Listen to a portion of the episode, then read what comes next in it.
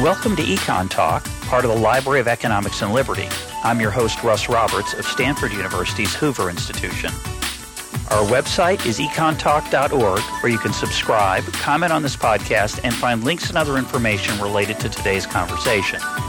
You'll also find our archives where you can listen to every episode we've ever done going back to 2006. Our email address is mail at econtalk.org. We'd love to hear from you. Today is March 18th, 2015, and my guest is Phil Rosenzweig, Professor of Strategy and International Business at IMD in Switzerland. He is the author of Left Brain, Right Stuff How Leaders Make Winning Decisions. Phil, welcome to Econ Talk. Thank you. Good to be with you. Now, the perspective we're going to talk about your book today and the general issue of how do you make uh, wise and, and good decisions. Uh, the framework of your book is that many of the experimental results that we often hear about relative to decision making are incomplete or not completely useful for real world uh, decision making. Give us an overview of, of that literature in, in mainly behavioral economics and why it's what's what is it missing? Okay. Uh, well, first of all, um, good, good to be with you. And when you announced me as being from Switzerland, people might expect uh, a, a somewhat different accent. I'm uh, originally from California, but I've been here for quite a while, and and I have been a professor in business school. So I begin with managers making decisions in real world settings. I'm not a cognitive psychologist, so I come at decision making in a somewhat different way. Uh, the really good news is for the last number of years, there's been outstanding work done by cognitive psychologists about the ways people make judgments and choices. And we've learned a lot about what people do well and what they do less well. And a lot of that now has been made accessible to a general public and reached a, a popular audience. And I'm a big fan of that work. So my, my book is not a critique of that. My critique, though, is with people who've taken that work and have generalized the findings to settings that can be very, very different. Uh, and one of the problems we have is that if you're trying to do really good work about the way people make judgments and choices, you often try to do that work in controlled experimental settings. That's great for certain kinds of decisions. But when managers, when leaders are making decisions in real world settings, those kinds of controls don't exist. You're not just making, uh, you're not selecting options that are presented in front of you. You can actually change the options. You're not just picking A or B. You can maybe improve A to be A prime. And you oftentimes also have a competitive dimension. So a lot of that work is very good. As I say, I'm not a, I'm not trying to debunk it, but we need to be a little bit more careful in how we apply it.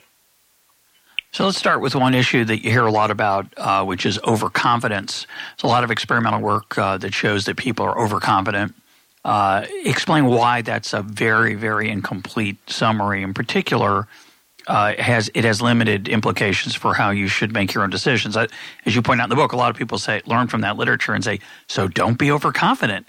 Uh, besides the fact that it's hard not to be uh, right. overconfident, uh, or to change. Better to say it, it's hard not to change. It's hard to change your behavior when exhorted, but that's not the only problem.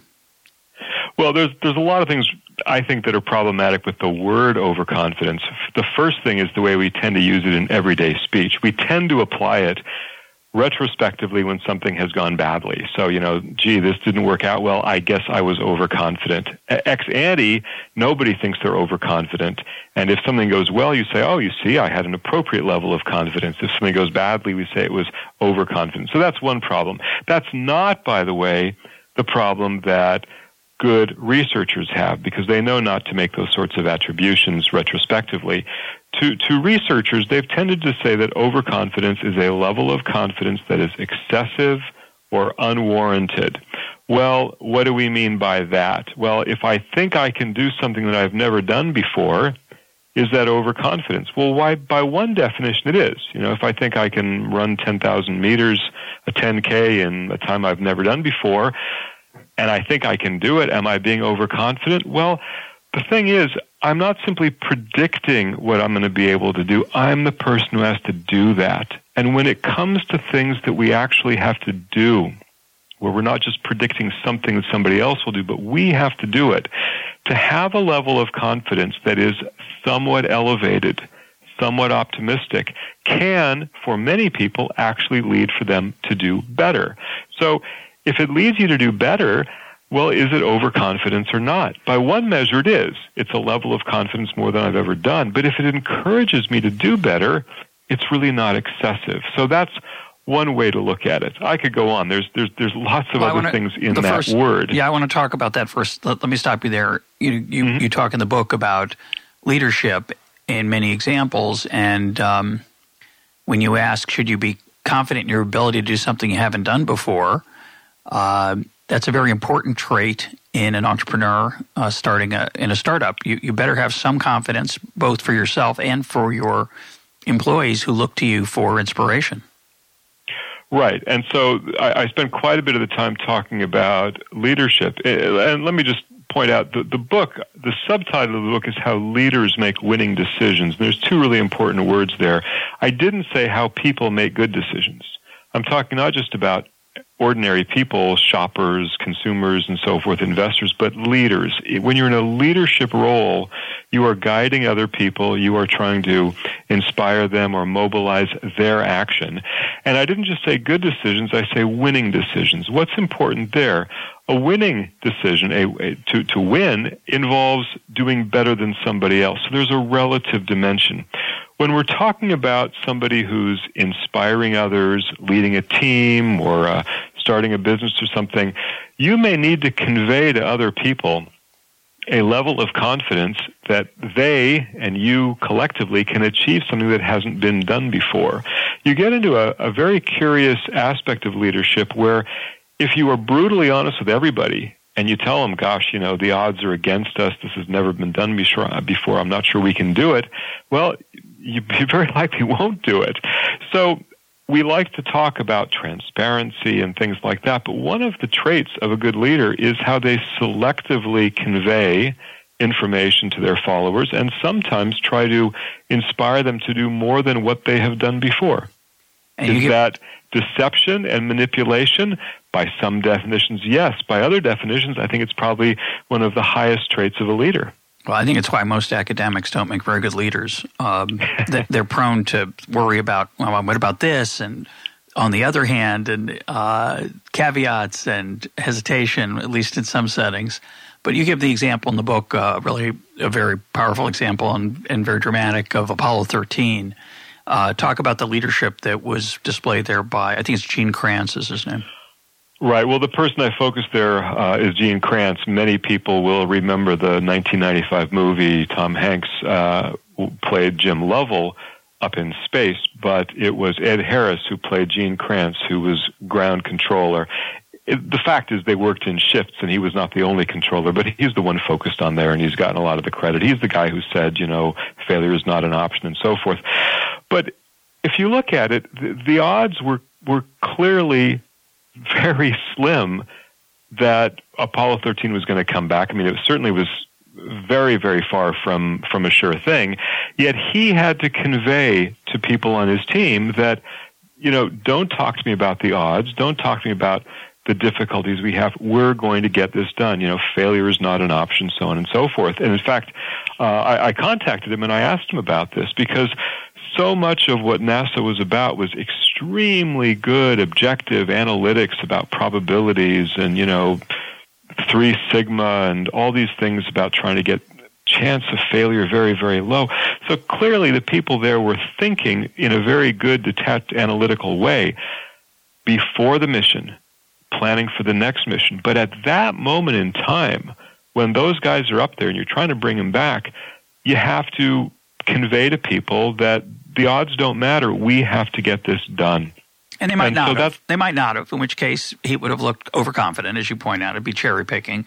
But the other point I thought was important was he didn't use that confidence. I would call it confidence, not overconfidence. He didn't use that confidence to sort of sit back and say, "Ah, oh, we'll work it out." They relentlessly worked systematically at reducing the odds of, of failure. Yes, and and exactly right because his job there is not to sit back and say, "Gosh, I wonder what the odds are." His job is to say, "Let's make it happen. Let's do better." Um, I'll give you a, a slightly different uh, analogy. I don't know if you'll like this one or not. It's not in the book, but I was reading quite a bit about the um, the approval decision to go ahead with the mission to kill uh, Osama bin Laden. And there was a lot of time spent at the White House, you know, between Panetta at the CIA and Obama's team and all this about what's the chance that this person we see in this house in uh, Abbottabad in, in Pakistan is in fact bin Laden? You know, is it this percent? Is it that percent? And at some point, Obama apparently said, let's just assume it's 50-50. We don't know. And I think what he meant by that was we may look at the intelligence a little more closely and realize – it's 55 or 60 or maybe 45. But you know what? That is not time well spent. We should be spending our time getting this mission to be successful rather than trying to think, is this, you know, can we be a little more precise? So again, that's an example of somebody who says, let's use our time not to assess the odds, but to improve the performance that we're going to deliver. Yeah, what I thought interesting is you talked about how, uh, in the case of Apollo 13, President Nixon wanted to know the odds, which was very would have been very useful for him. He wanted to know probably how much time to spend getting ready for a catastrophe, uh, because mm. he that was what his natural. He couldn't do anything to bring him back more quickly. He had to deal with whatever the fallout would be if it failed. So he was curious, I assume, among other reasons, to know what how much time to put into that. Uh, but I love that that Kranz never wouldn't answer the question. Right, and and uh, in the movie, Kranz just you know waves the question away, and the other people there report back to the White House that it's you know I don't know three to one against, and I wanted to know if that had really happened, so I managed to. Uh, send emails to Gene Kranz and you know had a few questions. And one of those was, you know, in the movie, the White House asked, "Did that in fact happen?" And um, I just had a brief exchange with him. It wasn't that lengthy, but he says, I think they may have, in any event, I wouldn't have given them because I said to my team, the crew is coming back. And again, that to me is an example of what I try to talk about in this book. The, the title, Left Brain, Right Stuff. The idea is, you know, the, the rational, detached, analytical side says, well, of course the odds are less than 100% they're coming back. But we're only going to bring them back if we push ourselves to uh, do the best we can, and sometimes you need to be somewhat optimistic or insist that you can actually shape outcomes. And so one of the key ideas in the book, if we come back to this notion about where the, the decision research sometimes I think falls a bit short, so many of the studies about judgment and choice involve evaluations of things that we can't shape. You know what the weather is going to do, and are the you know are the Knicks going to win next week, and who's going to win the next election? The price, we can't really change the price of things. a good that we're thinking of buying. Precisely, and and that's that's very good if you're doing an experiment because you know they say okay gee russ thought the s&p 500 was going to do this and phil thought it was going to do that and we can ask a whole bunch of people and get really good data it's much more complicated to do research if you're asking people about things they can control because you don't have an objective um, phenomenon that we're all trying to assess. There's a reason why scientists like to ask you to choose from a set of options that you cannot change at, with certain parameters that you cannot alter or make an estimate about something that you're not able to, to, to influence. However, in real life, of course, we have those kinds of decisions, but a lot of what we do on a day to day basis, we can actually improve. I mean, you, I'm sure you prepared for this interview and you thought, well, it could go well, it could go less well. How do I prepare this to make it as good as possible? And you're going to, you know, drive home at the end of the day and you you you don't just get in the car and say shall i choose to drive safely or not? You have to make it happen. And then you know you cook dinner and most of our lives i would tell you are are about doing things uh, making judgments and choices about things that we cannot influence is, is probably uh, a minority of, of what we do. Yeah, I'm very confident this is going to go well, by the way. Uh, and we, we don't have any subjective, real, very many subjective measures, uh, objective measures of that. So I'm going to persist in that view even after it's over. Uh, the other part of it I thought was so interesting. It, it, I mean, the thing I don't, there's a number of things I don't like about the, the literature on this, this so called overconfidence. You know, how long is the Nile River? That's a typical question. Mm-hmm. And how confident mm-hmm. are you of your answer? Well, we haven't thought about that much. Um, I, if I get it wrong, I can look it up on. I mean, I'd never guess it if it was important and look it up. Uh, yeah. So if you told me, give me 30 seconds and then how confident you are, if you can use any research you want, I'm going to be very confident and I'm going to be probably right. So a lot of these laboratory experiment uh, results are very artificial. As you point out, they are they're not things we can control. They're usually things that are on the outside. But more than that, they're not things we care about very much. They're not things that we are accustomed to making decisions about. And I thought one of the nicest points you make in the book is that, you know, you ask people if they're a good driver, they're above average, and what's the number, 70% in some settings say they're above mm-hmm. average. Or, mm-hmm. you know, I, my joke used to be, and I've made it before, I apologize to listeners, uh, you know, at least um, at least half of my fellow graduate students, uh, at least half of us thought we were in the top 10% of our class, maybe even the top 5%. And I like to think that most macro macroeconomists a, a, dis, a, disproportionate share of macroeconomists think they have an inside shot at being chair of the Fed, and that uh, distorts their uh, their uh, view of the Fed, unfortunately. So I, I think that there's obviously uh, sometimes we overestimate our abilities, but as you point out, there are many times we underestimate them. Right. And so it, right there, what, what you've done is you've taken the word overconfidence and you've mentioned a few different experiments that are actually very different in their nature. And one thing I try to tease apart here are these. Now, I'm quoting here some work that was done. A fellow named Don Moore, who's a professor at Berkeley, and his colleague P.J. Healy, who I think is at Ohio State. They wrote a book a few years, uh, an article a few uh, years ago called uh, "The Trouble with Overconfidence." And what they point out is that this one word has been used to mean three very different things. First of all, when people say, oh, yeah, I'm 90% sure of this, and it turns out actually they should be much less, we're too precise. We tend to be too precise in our ability to, you know, in, in ranges that we give or our certainty about certain events.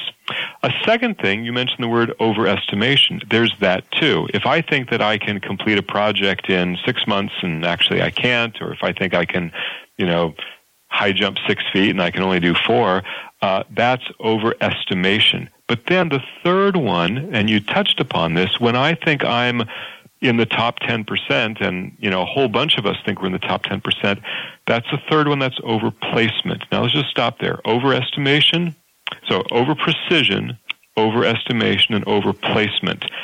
If you look at the work on overconfidence, we tend to mean one of those three at any given time, and we kind of uh, go back and forth among them using evidence of one to claim another.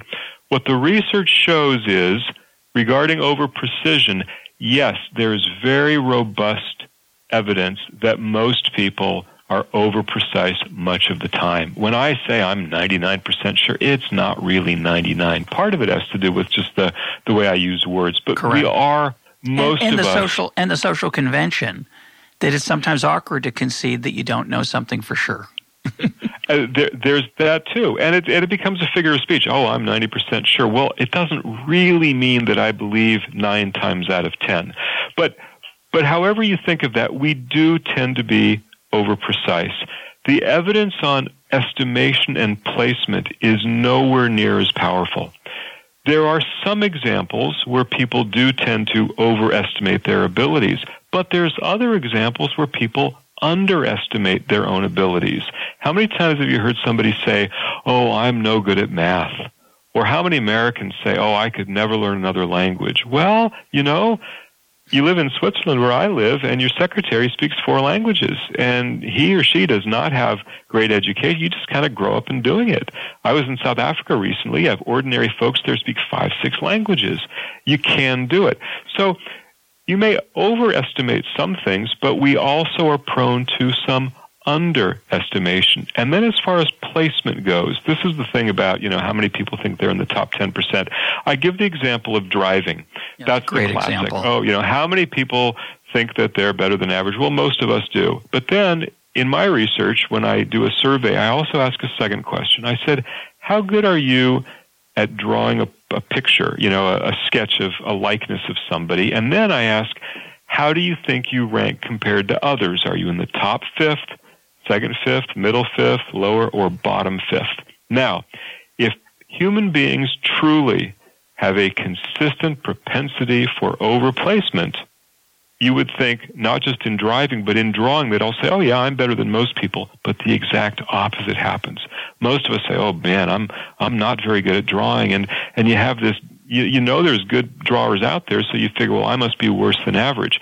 But when we all think we're worse than average, it's unlikely. so it's unlikely, and so what you find is that yes, there is a tendency for over precision, but overestimation and overplacement are can be manipulated by the questions you ask and uh, how you solicit the information. And I can show you that. Uh, I mean, I, I would say the problem is not with the respondent. The problem is with the people who've been administering the surveys because they have not asked balanced designs.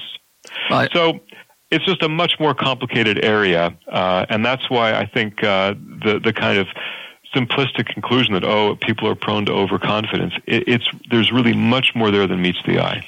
And I really liked your analysis of the driving example. We don't have a lot of information about lots of other drivers, other than we know that we see accidents and we know we're not in them every day, and we're it might be perfectly rational and reasonable. Reasonable. I like to use the word. I don't like the word rational so much, but reasonable to argue that to think at least without more information that you're better than average. When in fact, of course, you are not. Just two quick reactions to your examples. I I love it when um, baseball announcers talking about a right fielder will say that he's got a better than average arm. Uh, that they say it about every right fielder pretty much. Right field tends to be the place where most yeah. teams put their best throwers in the outfield, and um, they have better than average arm to the American people, uh, or they have better arm than I do. But uh, about half of the uh, outfielders are better than average uh, as right fielders, and they they never um, they almost never notice that. Uh, and part of the reason, by the way, reasonably, is that they all throw pretty close to each other. There are very few that have an extraordinary arm. So one way to capture that is to say better than average, but of course it's not literally true. Um, I had another. Well, it depends on the reference set. You know, I exactly. mean, you're absolutely right. They have a better than average arm compared to most outfielders. That's why they're in right field, but it doesn't follow they have a better than average uh, arm for a right fielder. Correct. So the, the, reference point matters a lot. Yeah. And then lastly, uh, I got a C in art most of the time growing up. this was in the days when self esteem wasn't. Uh, people didn't worry so much about it, but I grew up thinking I was a horrible artist, which in some dimension I, I might be. I don't know. But I assumed I could never learn to draw. And about 10 years, like 15 years ago, my wife and I decided we were going to learn how to draw or at least give it a shot. And we, it turns out you can actually learn to draw a, almost anybody, even me, almost anyone can learn to draw a, a, portrait of someone that looks something like them. I didn't think it was possible. I underest, I had underconfidence. Well, yeah, you underestimated, and uh, but but when you said the information we have about ourselves and others, so rather than saying people are overconfident, underconfident, the word that I like better, and again, I, I borrowed this from Don Moore at Berkeley, I think is a very, very bright guy.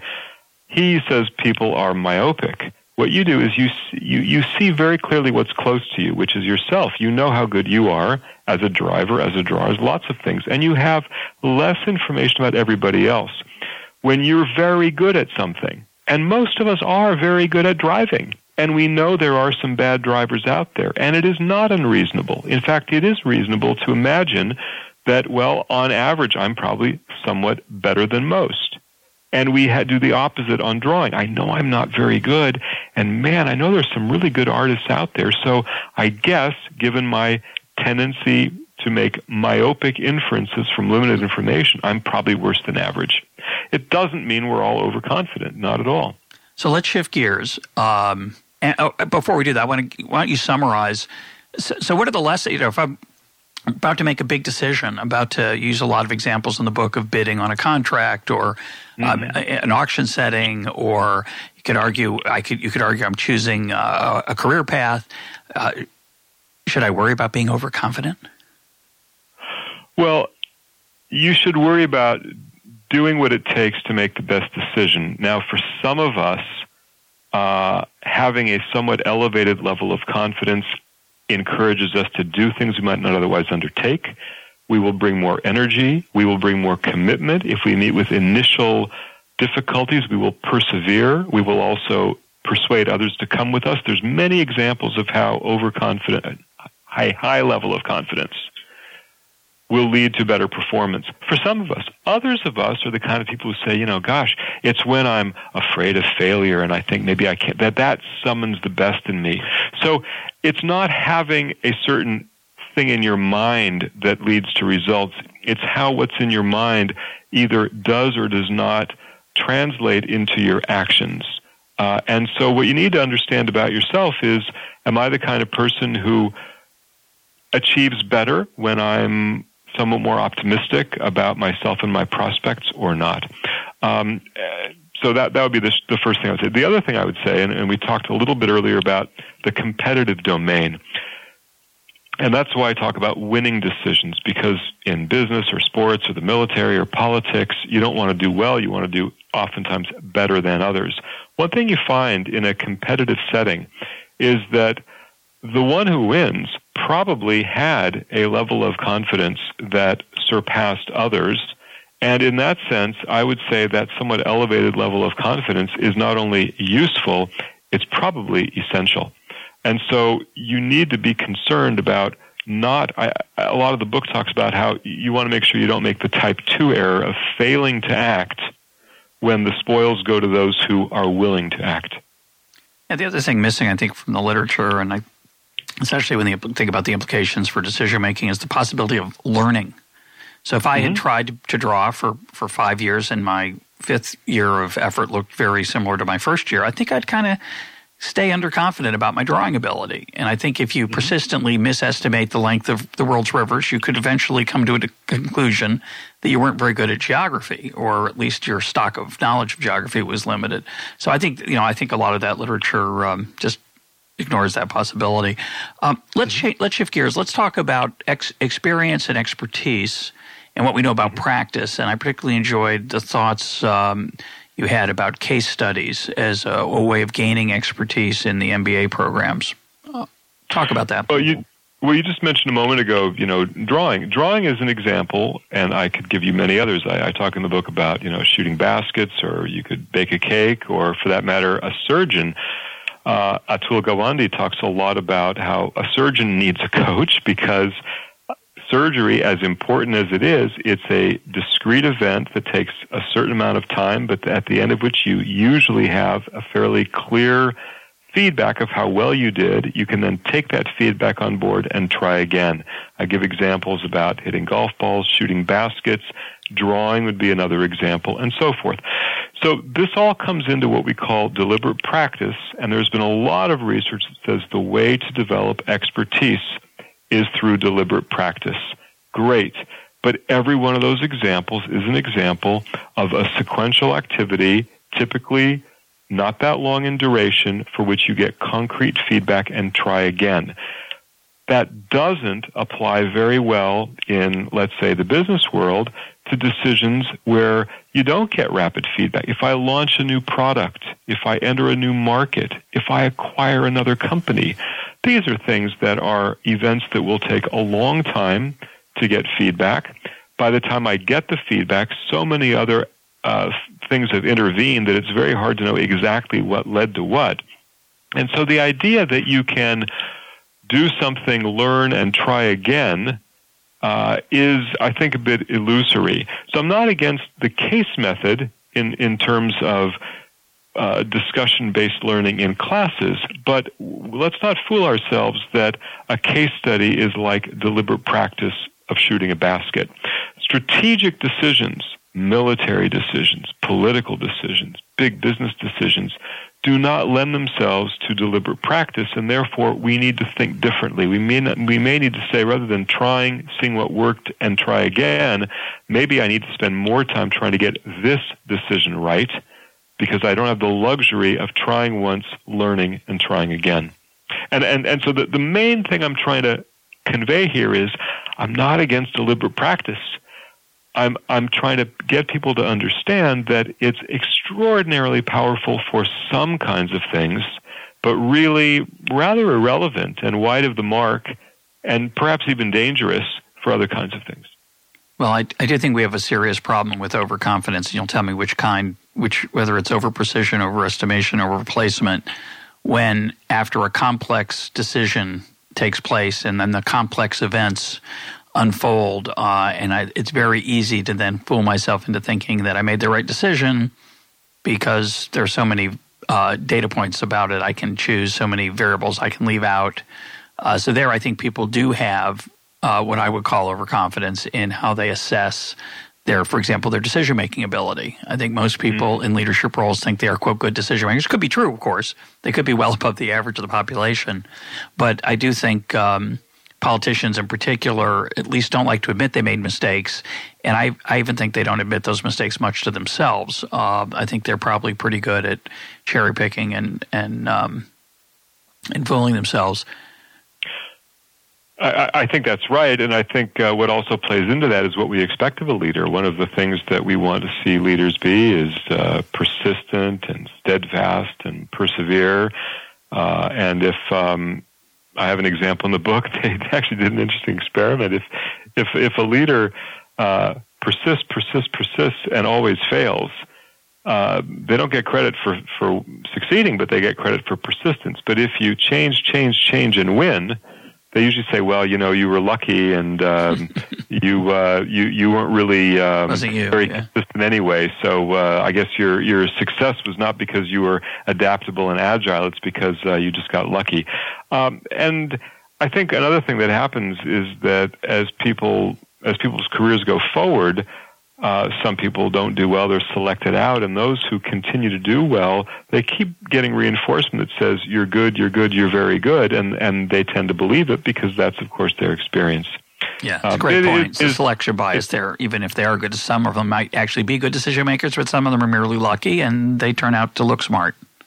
That, that's exactly right. Yeah. So I once on the case study issue, I I just when I was reading your book, it just the story resonated with me uh, for a bunch of reasons. I think you'll like it. The I had a conversation with the CEO once. Yeah, it was we were alone. It was he and I were in my office, and uh, he said something remarkably honest.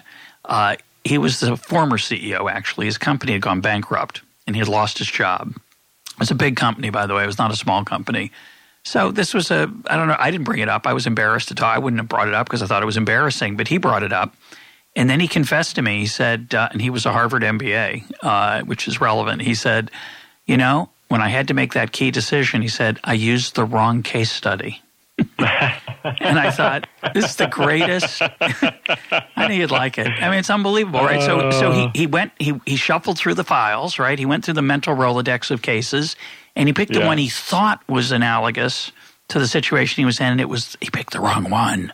Uh, of course, you know, I'm not sure that that's literally a, a meaning if it's really a meaningful statement but but yeah. it is the danger of the case study program the case study examples that it's not shooting a free throw free throw is the same every time 15 right. feet yep. away the ball's you know round it's the same size the hoop yep. is the yep. the basket's the same and, size and that's why deliberate practice can be extraordinarily powerful for some things and really doesn't make sense for others um, that's not to say the case method can't be useful. By the way, you know, when you teach the case method, the point the point should not be in this circumstance use this case. It should be something else. But anyway, you Correct. we don't need to go Obviously. down that uh, that path. Yeah. Let, let's talk about uh, a very interesting set of, of results that you talk about in the book, which is related to the winner's curse. So describe mm-hmm. uh, what the winner's curse is and uh, what are the lessons we should learn from it compared to what people think the lessons are.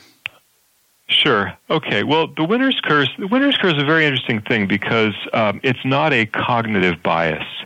It's not some. It's not where any individual has made an error in estimation or in uh, evaluation of something. It's actually the outcome of a process. If you've got a number of people placing a bid for something, for example, you know the, the classic is you put a bunch of nickels in a jar and you ask people to come up and estimate how many are how many nickels are in the jar and what they'd be willing to pay for the jar. What, what they found, and they've done this a number of times, not just with nickels and jars, but other things, is that even if everybody tries to be a bit conservative, and even if on average we all bid a bit low, the nature of a distribution is such that at least a few people will probably err on the high side, and the person who's the highest and the wildest on the high side is the happy, I use the term ironically, winner of the jar. They've overpaid. So the winner's curse says the person who wins the auction probably overpaid. Or if you think about it on a low bid for a contract, you know, you get five different bids from contractors and the low bid wins, the one who's low enough to win the bid, congratulations, you've won the bid, but you probably bid so low you won't make money. So it's the winner's curse in the other direction. Um, and there's been a lot of studies of this. Uh, it, the, the, the way this was formalized goes back to the early 70s, had to do with bidding for oil tracts in the Gulf of Mexico. Uh, lots of companies were bidding, and they they looked and they thought we're losing money, and then they looked across companies, and everybody was losing money because of the nature of the winner's curse. So there's a few standard lessons. Um, uh, you know, one of which is don't bid. well, if you can buy that item somewhere else. You know, for example, there's stuff you can buy on I won't mention the name, but you know, well-known uh, internet auction sites where you know why why don't go there thinking you can get a deal. You probably won't get a deal. Buy through another channel if you can. But one of the things that I try to bring out in the book is that most of these examples, you know, how many nickels are in a jar or so forth, they're what we call a public value auction, which means it's uh, they call it a, sorry a common value auction, which means the value of the nickels in the jar is common to all of us bidding. It's the same number of nickels, and each nickel buys you five cents and buys me five cents, so it's worth the same. However, be careful if you take the lessons of the winner's curse and apply it not to common value auctions, but private value auctions. A private value auction is when the thing that is being bid for may actually have a different value to you or for me. So, for example, the oil track, well, in some ways it's common because it's the same amount of oil in the ground if you buy it or I buy it. But in fact, you may have an ability to more efficiently extract and process the oil than I would. So you might want to pay more for that because it has greater value for you. And then if you think again about the oil field, you don't just capture that value immediately. It's probably an oil field that'll have a 10, 20 year useful life. Now you have to ask the question, what are my capabilities of extracting and, and bringing out the oil, not just next year, but in five years and in 10 years? And how much better do I think I will get at this over time? Now we get back into this issue about control because this is no longer a common value auction. This is one where you might say, how much better do I think I can get? Now, let's make this really simple. You and I are both bidding for a certain, you know, oil track in, in, in, in the Gulf of Mexico, and you have your capabilities and I have mine. Well, neither of us wants to bid too much for it. On the other hand, if I'm not willing to bid somewhere beyond my present capabilities, I'll never win the track. So you almost have to bid beyond today's capabilities. Now, this brings us back to overconfidence. If you do that, someone may say, ah, Russ, you're overestimating. You're bidding based on a level of capabilities you do not yet have. And you'll say, yeah, that may be true, but I know what my historic rate of improvement has been. I believe this will continue. And if I am not willing to bid somewhere beyond my capabilities today, I'm going to lose the bid to Phil, and then I won't win anything. So, again, I, there are certain auctions you should not take part in. There's auctions where you should understand it's a common value and you should be very conservative. But there are other settings where, in a competitive setting where you can influence outcomes and improve your performance, you must be willing to go beyond what you've done up until now. Yeah, I think one of the problems with the literature is that you, you want to use nickels because then you can literally show that the person overpaid because you can count, as you say, it's a common value. Everybody knows what the nickels are actually worth once you actually open the jar and count them. And so you can, quote, prove that people overbid. Now, the implications of that are, are to me, extremely uninteresting because if you consistently overbid, you're not going to have much money after a while. The market's going to correct that problem, and you're not going to be in the bidding pool. Uh, so, mm-hmm. it, it, the, the more interesting questions are the ones that you talk about, which are where you have inside information. Then the question is, meaning your own capabilities, uh, the fact that it's going to take place over time. And then, of course, it's very difficult to evaluate at the time of the bid. You know, the, the press will write about it. You know, the, the sports example is phenomenal. You know, people hire a free agent. Oh, they overpaid, or they say, oh, they they got a bargain. They have no idea. it's, it's, it's, just a form of entertainment uh, to sport to make sports fans uh, give them something to pass the time with. And I enjoy reading that, by the way. It's I understand the, the, the appeal of it, but it's not a serious a- exercise in trying to establish whether it was a wise decision or not. Well, uh, you're absolutely right about the nickels. Uh, we can count them. And by the way, the whole experiment takes about 10 minutes. And then I can bring another class and do it again and tweak a few things. And very quickly I get lots of data and I can publish a paper that meets all the demands of replicable, statistically significant empirical work. That's great. And to identify the fundamental phenomenon I have no problem. The problem is when you take a lesson from a contrived experimental setting and you then generalize that to a setting that is very, very different. Be careful. And so one of my, you know, one of my concerns is, again, I don't mean to criticize the people who do the basic research. I criticize the people who say, and therefore, here's what it means in a very different setting without recognizing the difference. So what I'm, uh, you know, I, I sometimes say what I should have called my book is, is yes, but, because what I'm hmm. saying is, yeah, there's a lot of good stuff there, but in, you know, be careful about, deliberate practice. Be careful about how we think about the winner's curse. Be careful about, you know, decision models and so forth because what we have now come to accept makes a lot of sense for these circumstances, but really should not be applied into those circumstances. And you, dear reader, I would like to help you begin to understand the difference. Well, I think left brain right stuff is actually a better title than yes but. So I think you made the right call there. Uh, okay. I've often thought about writing a book called All Those Books That You've Read About decision making are wrong, that's not a title uh, that's that's going to sell. The, no one likes to be told that they're cherished. This happens to me all the time with casual friends. They'll, I'm not going to quote authors, but they'll quote some well well known authors clever result about, oh, isn't this the greatest? And I always want to say, yeah, well, here's what's wrong with the experiment. Here's why in your case, your example doesn't apply, et cetera, et cetera. But no one wants to hear that. They just want to be, they just want to enjoy the, the novelty of it. And it, it's good cocktail party conversation. And I wonder if they really take it seriously anyway for their own decision making. So it could be, it could be less dangerous than, than it appears, but who, who knows? Um, let's talk about new ventures. I really uh, liked your your observation that that people make about new ventures that, quote, most of them fail. Uh, right. You challenge the empirical claim to start with, and then you challenge uh, the conclusion that people sometimes draw from that. So, what's wrong with right. that that claim when people say some X number percent of businesses or, or, or disappear after five years?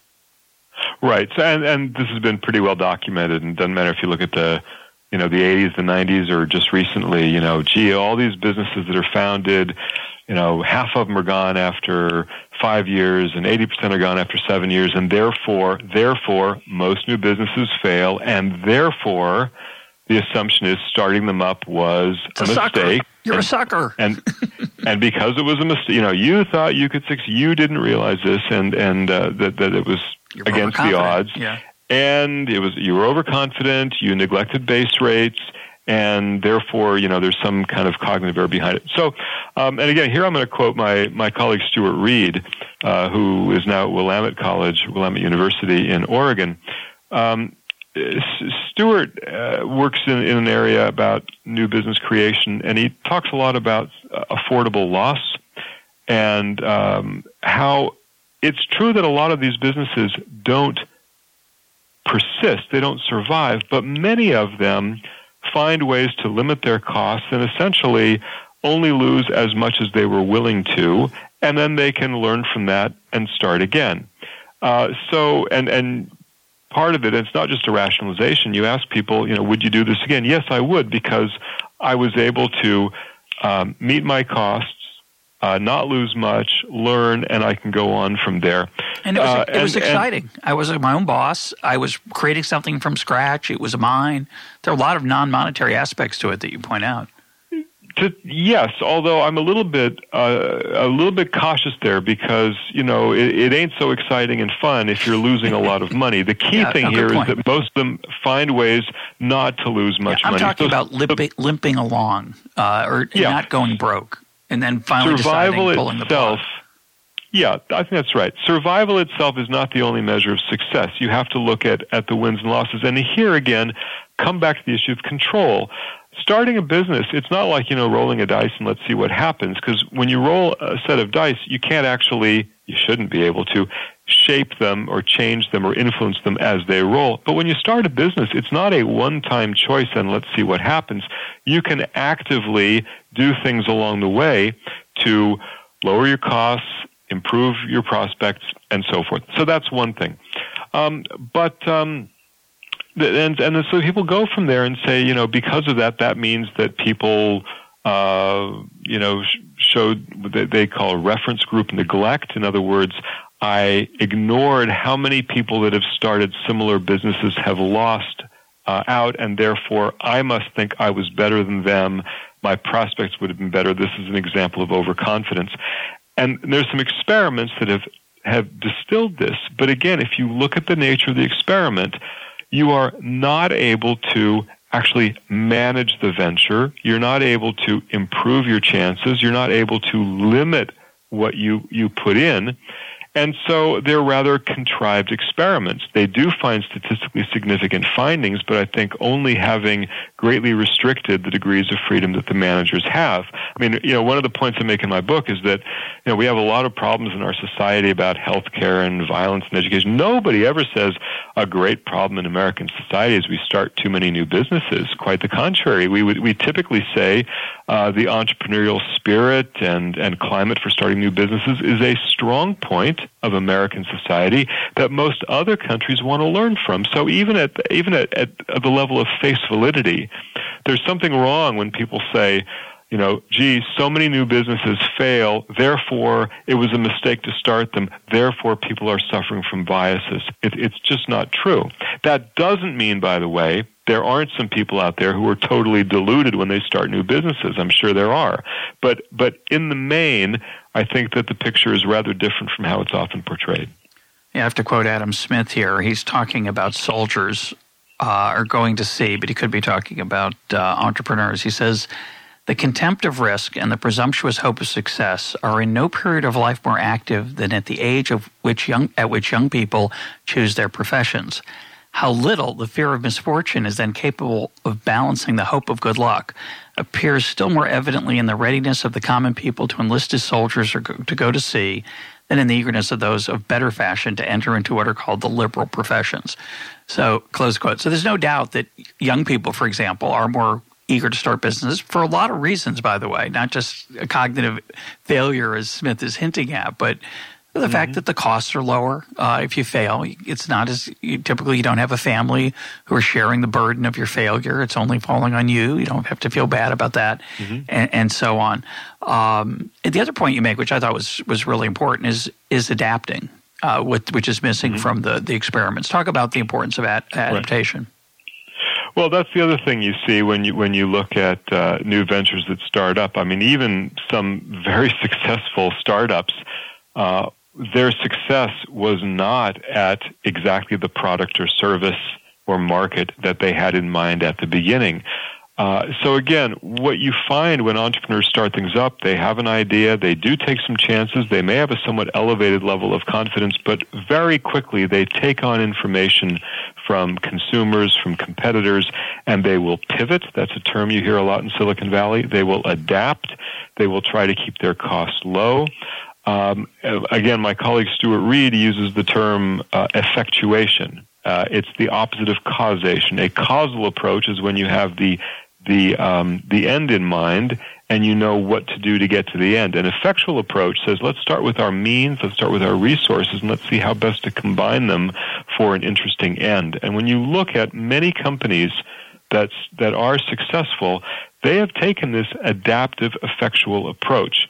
One of the problems we have is we don't teach that. We teach, you know, well, come up with a business plan. A business plan typically says, this is this end I have, and here's the steps that are going to lead to that end. Very few companies, even with so-called good business plans, ever live out exactly the plan that they had in mind. And usually, an, an ingredient of success is that they abandon that plan rather quickly. What they do, they play to their strength. They know what they're good at. They take on feedback from the market and they adapt and are agile while also generally trying to not commit more than, than they can afford to lose. You quote George Bernard Shaw uh, from Man and Superman, his play, and you, where Shaw writes, the reasonable man adapts himself to the world. The unreasonable one persists in trying to adapt the world to himself. Therefore, all progress depends on the unreasonable man. Uh, you, that sounds great, by the way. It's a dramatic, it's eloquent, uh, it's a beautiful quote, it's somewhat inspiring, uh, but it's not really right, is it? Well, uh, it's not entirely right. You could say that progress is due to unreasonable men and women. You can also say that the greatest catastrophes are due to unreasonable men and women who inflict, uh, you know, their grandiose ideas and harebrained schemes and, you know, other kinds of uh, destructions on, on fellow people. Um, and it's also true that, uh, yes, you, you try to influence things and, and bend the world to your will, but a lot of times success is also about uh, being nimble and adapting, uh, and and we see lots of examples of that in uh, in startups. Uh, what are what is the best overall strategy for success? Uh, given th- there are challenges, we don't want to see. You're not saying that it's easy to to do a startup. All you have to do is pay attention and work hard at it. Uh, but you have some general advice for success in in startups. Um, well, I, I think one of the things is you you do need to have ideas that others don't have. You need to think of where is a, a comparative advantage, uh, and it is important to be willing to take risks. But then, if you're going to fail, to fail fast, um, to try to engender in people around you a belief that you can do what has not been done. You need to inspire, but you also then have to have this realistic idea of taking on from the market. So I come back to the title of the book, Left Brain, Right Stuff. Left Brain is you, you do need to have this absolutely detached, sober, and um, thoughtful view of what's out there. You've got to be realistic, but right stuff is you also have to be willing to push boundaries. So I think the two of them go together. Well, one of the things you did you talk about in the book is uh, the importance of risk management, and in, in a way, mm-hmm. there's a theme in the book, which is well, there are a lot of themes, but one of them is this idea that you know taking a risk that's that's really dangerous, that's imprudent, is a bad idea. But it's also a bad idea to miss an opportunity because you're not bold enough. And I think you talk very thoughtfully, and especially with respect to startups, about the importance of of risk management. We have a romantic ideal that entrepreneurs, especially in Silicon Valley, are these wild eyed dreamers who overcome all their skepticism and the skepticism of people around them. People who say it can't be done, and they do it anyway. They take a big mm-hmm. leap. Uh, but that's really not what is that's not the road to success. That's not why they're successful. It's more about it's not so much taking risk as dealing with risk. Yeah, that's right. And and there is a section there. I, I had some very interesting conversations with uh, folks out in Silicon Valley, and, and one guy there said a lot of it is risk management. There's a few different kinds of risk. There's technical risk, there's market risk, there's financial risk, and he thought about them very differently. He says technical risk. If if we are not able to overcome the technical risk, then you know we shouldn't be in in this line of business. That's that's within our power. It's what our added value should be market risk is that that's everything outside that I can't control. You know, if if you ever say my business depends on consumers being willing to buy something they've never bought before or prefer something they haven't preferred in the past, you're dreaming. So there's a big difference between the internal technical risk that you should be able to influence and the external market risk. The third he talks about is financial risk. And there it has to do with how quickly you burn through the resources that you have. And one of the things he talks about is uh, you, you, you want to be very cautious about spending early because it shouldn't take all that much money to do certain kinds of technical startups. And there are companies that fail because they burn through much too much money too rapidly. However, his point was there's also then a transition point. There's a point where your product becomes successful. And if you are not willing to commit the funds to ramp up the marketing and the market presence, you will miss too. So there's a sort of crossover point. And this fellow was telling me a lot of companies get that wrong. So risk management is, uh, is, is, is a very crucial thing there. So let's talk. Let's close and talk about this literature generally that you're uh, yes, but talking about. Mm-hmm. Um, mm-hmm. I'm more skeptical than you are probably about the the replicability and and generality of even the experimental results. Uh, you're willing to accept those mostly in the book. You're then being critical of what the implications are. I, I wanted to make an observation and get your reaction. It, it seems to me that um, the behavioral economics literature or this decision making literature that's experimentally based that you're that you're mainly talking about uh, it's not designed to help us make good decisions. It's designed by its authors to get publishable articles. uh, their incentives are not uh, necessarily to produce experiments that lead to important lessons for making decisions. They're designed to produce clever and novel and startling results to get them into the latest journals. So, to some extent, I think we've maybe asked too much of that literature. What do you think? Well, um, I'm gonna I'm gonna come at this in a slightly different way. I'm I'm not to criticize them so much because of you know the publishable article thing. I would say though, they're trying to do work that is interesting. If your main concern is about human cognition, cognitive psychology, you want to know how how the mind is working, and the applications in real world settings are not really your concern. Now, I do believe a lot of their findings are applicable in certain kinds of decisions, a lot of consumer marketing decisions, uh, a lot of financial investing decisions. I think there are pretty good uh, applications there. But we begin to stray when we talk, number one, about not simply making choices from options presented to me, but where I can alter the options, where I can improve the outcomes, where positive thinking can matter, number one. And number two, where I'm trying not just to do well, but I'm trying to do better than a rival who's also trying to do better than me. So I'm fairly charitable with the, the basic research. Uh, I'm concerned about the applications. And, and I would say, um, you know, I'm, I'm by no means a Marxist, but I do like the idea of sort of thesis, antithesis, synthesis, sort of dialectics. I think that the thesis that has been so strong in at least post-war economics has been to assume that humans are fundamentally rational and maybe not just fundamentally, that, that we should assume this in a lot of our theories and models. Fine. The antithesis of that in the last number of years has been to point out that actually people make some fairly predictable errors. Doesn't mean people are irrational, but it does mean under certain circumstances they make judgments and choices that uh, diverge from the tenets of economic rational theory. Fine.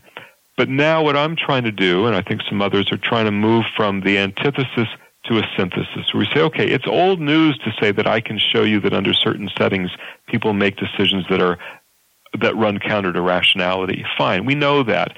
But now let's try to say, how do we move to better understand the way people really behave in real world settings? And the main point I'm saying is there ain't one kind of decision. There are very different kinds of decisions we make. Some where you can shape outcomes, some where you cannot, some that involve competition, some that don't, some that are repeated, like deliberate practice. And what I want people to begin to understand is to make the best decision, I really need to understand more about what kind of decision I'm making and to be able to then learn how to uh, uh, respond in an appropriately versatile way to that. You give some examples in the book of where you interviewed decision makers after they made billion dollar decisions, big decisions, not not what peanut butter to buy on a Tuesday afternoon at the grocery.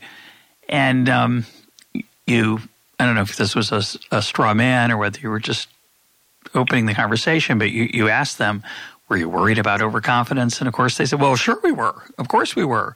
And I kind of go back and forth on these. You know, for me, uh, so my my pet issue is confirmation bias. Mm-hmm. I find it remarkable how aware I am of it, and yet how sti- still how hard it is for me to um, sometimes uh, remember to take it into account. So close and talk about just being aware of these things is useful, but it's still hard to do to take account of them. Right. It it it is, but in that particular setting, you you can you can know that there are dangers of overconfidence, but if what it leads you to do is not take action, you're never going to win. And so there are many settings. Could be a competitive bid, as in that example. It could be something else in a competitive um, setting where your fear of committing what we call a type 1 error, that is to take action and fail, is significant. But at least if you take action, you can win, and maybe you can actually do things to improve your chances of winning. You've got to be very fearful of a type 2 error, which is a false negative, which is a failure to act. It's an error of omission as an error as opposed to an error of commission. So if what we have learned from a lot of this decision literature is up the way to avoid errors is not to do stuff, well, now you got another set of problems because in the real world you're going to do stuff. And if what you've taken is I'm going to avoid biases by not doing stuff, I think that's not terribly helpful. And and again, that's that's a a bit strong. Nobody is quite saying that. But if you look at a lot of this conventional literature, you say, oh, I could make this kind of error. I could, you know, I could. Gee, how do I avoid the confirmation bias and how do I avoid overconfidence? I'll tell you how to avoid those things. Don't do anything. But then you got another set of problems. And so um, it is good to be aware of these things before the fact. What you should try to do, I think, is understand them. Try to recognize them when you see them, try to improve your probability of success, always knowing that you'll never get everything right, and resisting then making a knee jerk attribution after of, oh, I guess I was overconfident. No, actually, maybe that was an appropriate level, things just didn't work out.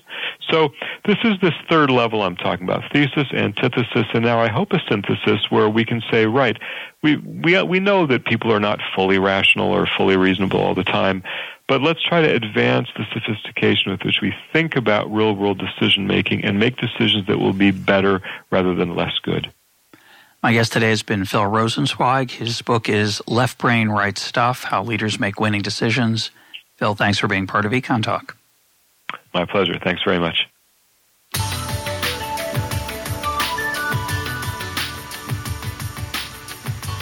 This is Econ Talk, part of the Library of Economics and Liberty. For more Econ Talk, go to econtalk.org, where you can also comment on today's podcast and find links and readings related to today's conversation. The sound engineer for Econ Talk is Rich Goyette. I'm your host, Russ Roberts. Thanks for listening. Talk to you on Monday.